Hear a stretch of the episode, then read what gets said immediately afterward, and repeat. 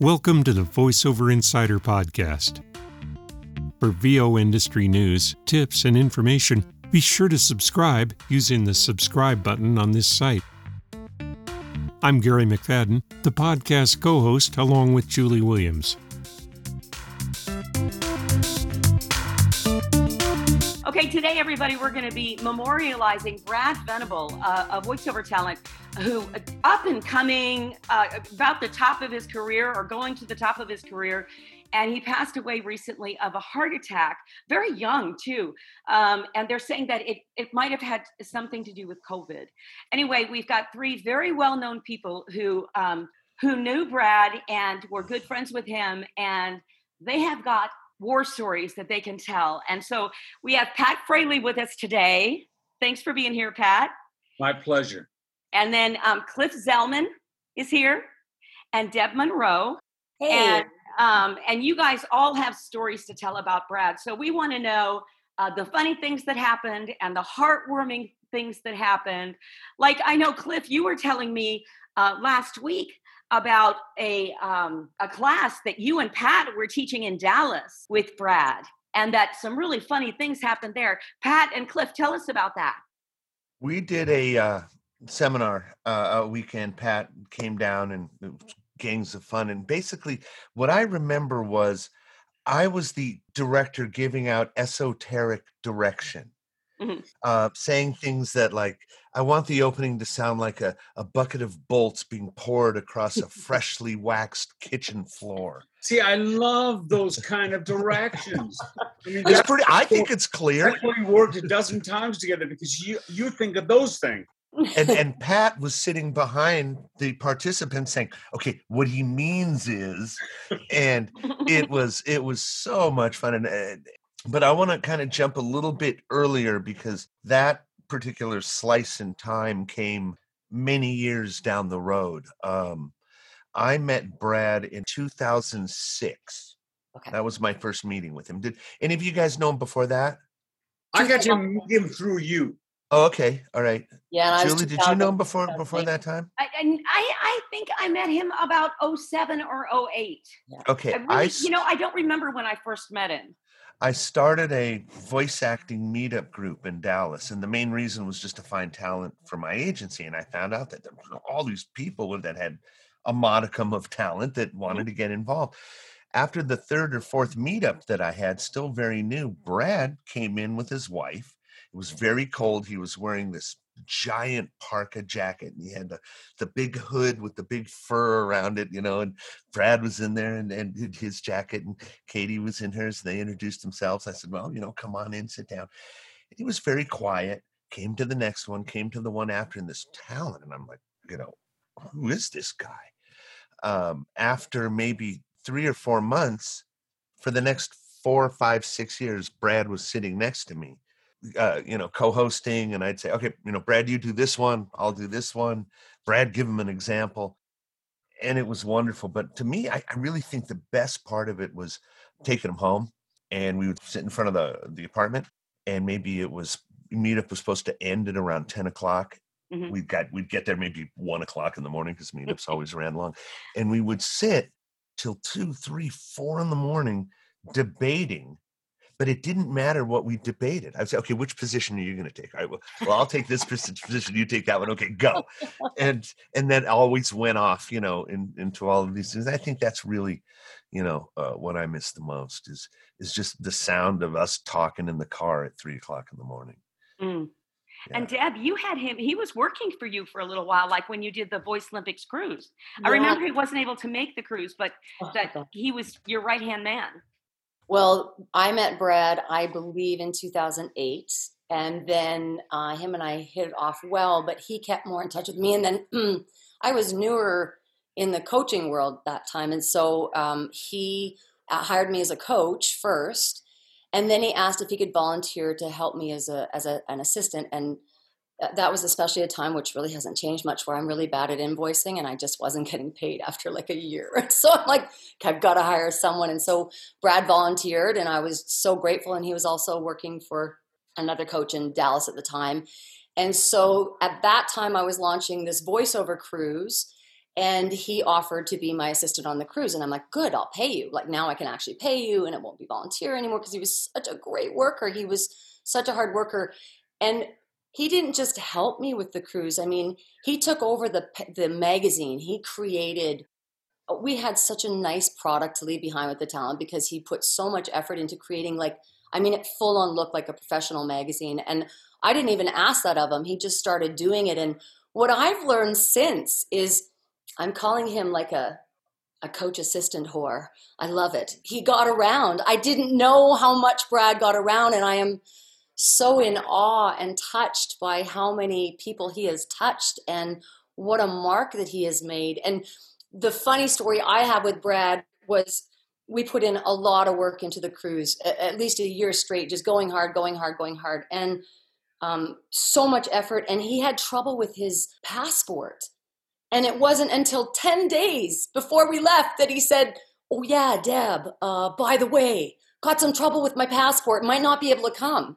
I'm like, what? No, no, no, no, no, no, no, no. Why he didn't come? It's not going to happen. Come I on. I was going to see him, and then all of a sudden he wasn't there. And I'm Miss Positive Thinker, so I'm like, no, it, will happen. He's just thinking. He overthinks. He's such a hard worker. He overthinks.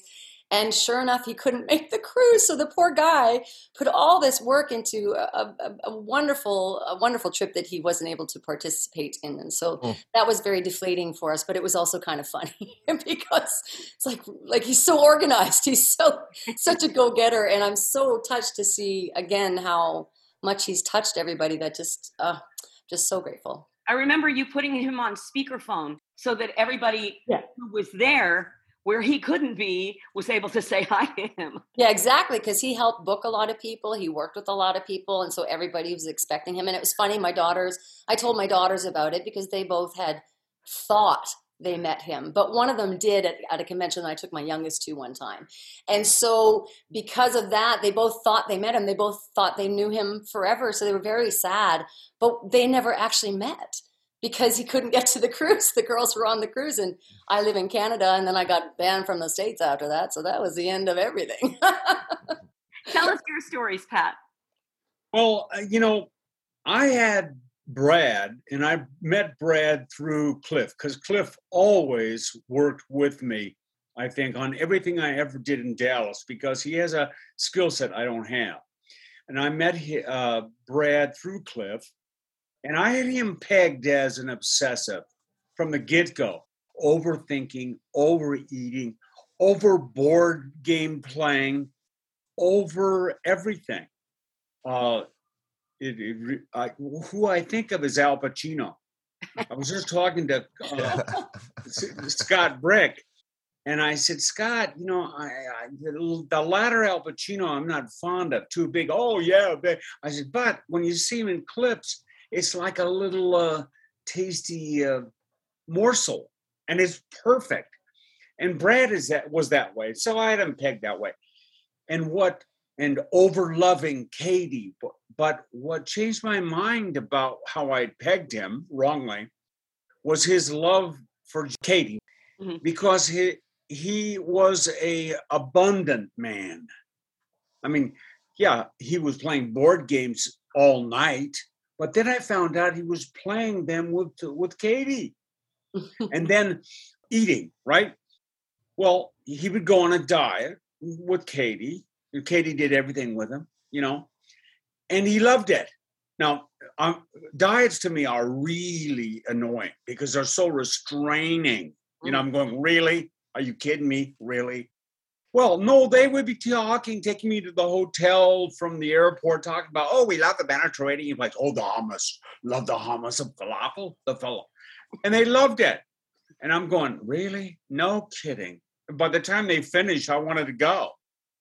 He also was uh, the best meals of any workshop ever. And I mean, I, I, I've worked in with you in BC, in Toronto, New York, Chicago you know, the land of uh, uh, deluxe, mediocre in a big way. You get two steaks in case, you know, just in case. but the best meals, remember, Cliff?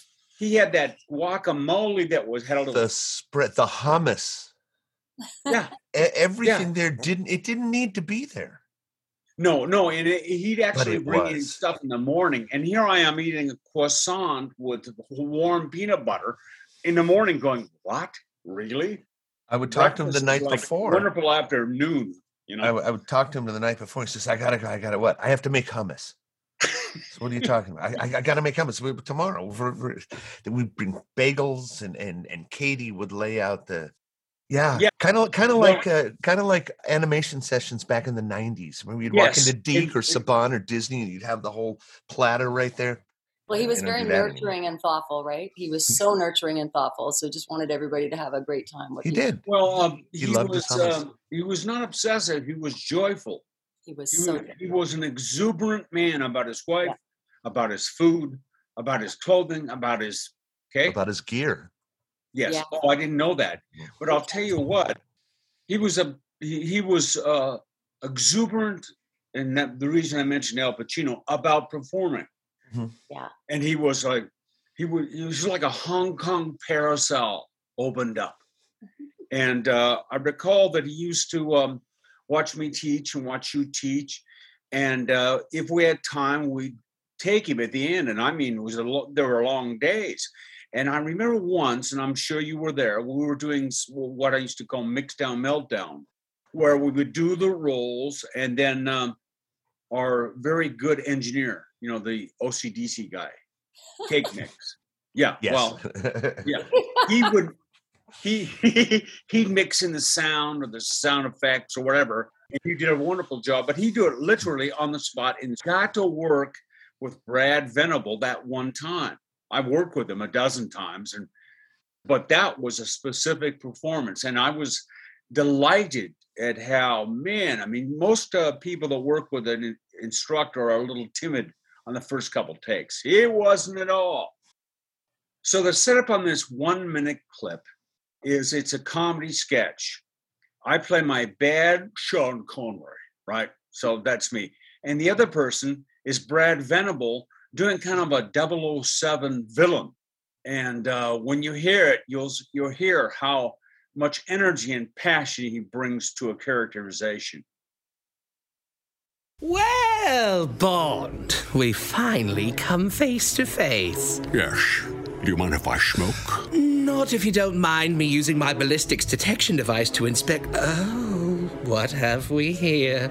A rocket launching cigarette. Very clever, Bond. My compliments to your people. Thank you, Grimley. Cigarettes kill, you know. And may I congratulate your people on the fountain pen ballistics detection device. Ah, Thank you. Let me give you the business card of the gentleman who devised the instrument. Not so fast, Grimley. Business card. That wouldn't be a laser guided GPS tracking business card, would it? How do you know? I have the same thing. That's no fun. That's not fair, is it? Definitely not. And if I might say, boring. I suggest we communicate with our respective people before we continue our escapades. Agreed? Most emphatically. Would you like to use my phone? Do you mean the one with the 10 inch titanium projectile rod which will skewer my head like a cabbage shish kebab? Damn! No fun, unfair, and definitely boring. What will they think of next? I'm sure we'll both know soon, eh, Bond?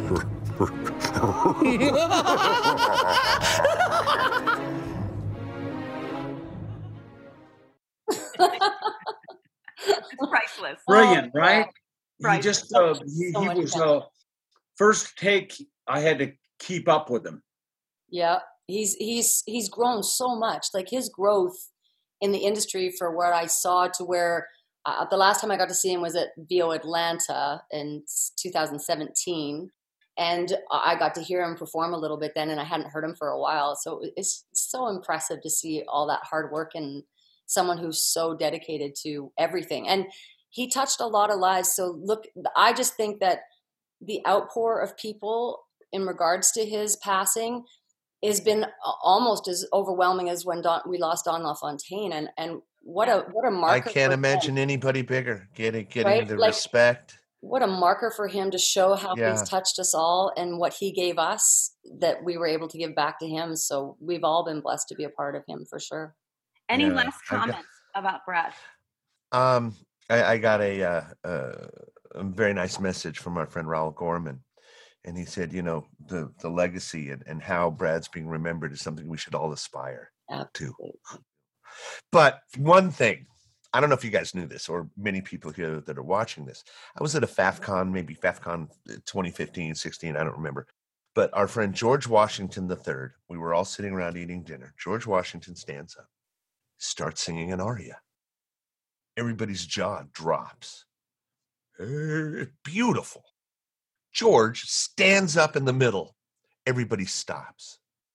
No more than 10 seconds later, Brad stands up and they start singing together with no rehearsal, no any. I didn't even think they knew what was going on, you know. But Brad heard it and said, I can join in on this. You know, it was amazing. And, and I was somewhere in the middle. So I'm hearing these two voices in perfect audio engineer stereo. But that was that was such a great moment. And nobody knew that Brad he studied opera in in, in Oklahoma. And it was a, a wonderful thing. I have a spot that I kind of talked him through a little bit with when he auditioned. And it's one of these, you know, that Brad was so great at. He's narrating as a cobbler is walking through his shop. There once was a cobbler, a skill known little by few. Business was booming, but no hands to sew shoes. No problem for Westaff. When faced with a challenge, they always go farther than you could imagine. And so, yet another happy ending for all. For with Westaff, no job is too big or employee too small. Okay, last last words, Pat. I miss him. Yeah. Uh, I was I had the great opportunity either before he was married or early on to invite him and sit with him in my church, Mm, and um, that was a, a real joy because I don't know if I've done that with many people, but knowing their faith and knowing mine, and I can just say that uh, following my faith, I know where he is, and I look Yeah. forward to seeing him. definitely a man of faith. Awesome. And Deb, I just want to say that I I love this man, and I'm so happy to see how much he has left us because he is someone to marvel after, someone to admire, and I think anyone who's aspiring to be a voice actor should model after him because he was not only dedicated and hardworking, he literally touched all our lives. He didn't just work with us; like he literally mm-hmm. made an impact for all of us, and so it's a big loss to us all and and i am grateful to be a part of this too Ninety-five percent of his growth came from himself. Really did. He was a I, great I, I mean, I knew he was up till three o'clock, four o'clock in the morning on bulletin boards with Pro Tools and Sennheiser and you know uh, all, all the brand to learn and read, not asking, not saying, "Hey, how do I?" He would go in there and do it, and with that kind of drive, you know, that's that's where you get right where he was. yep. Yeah, worthy of recognizing indeed. Well, thank you guys for joining us today. Thank you, Julie. Memorialize Brad Venable. Um, we've been talking to Pat Fraley and Cliff Zellman and um, Deb Munro. I'm Julie Williams, and, um, and it's a big loss in the industry uh, losing Brad Venable and, and a shock to everybody. Um, but again, like Pat said, we know where he is. Yeah, we do. So we'll talk to you again next time on the VoiceOver Insider podcast. Thank you. thanks julie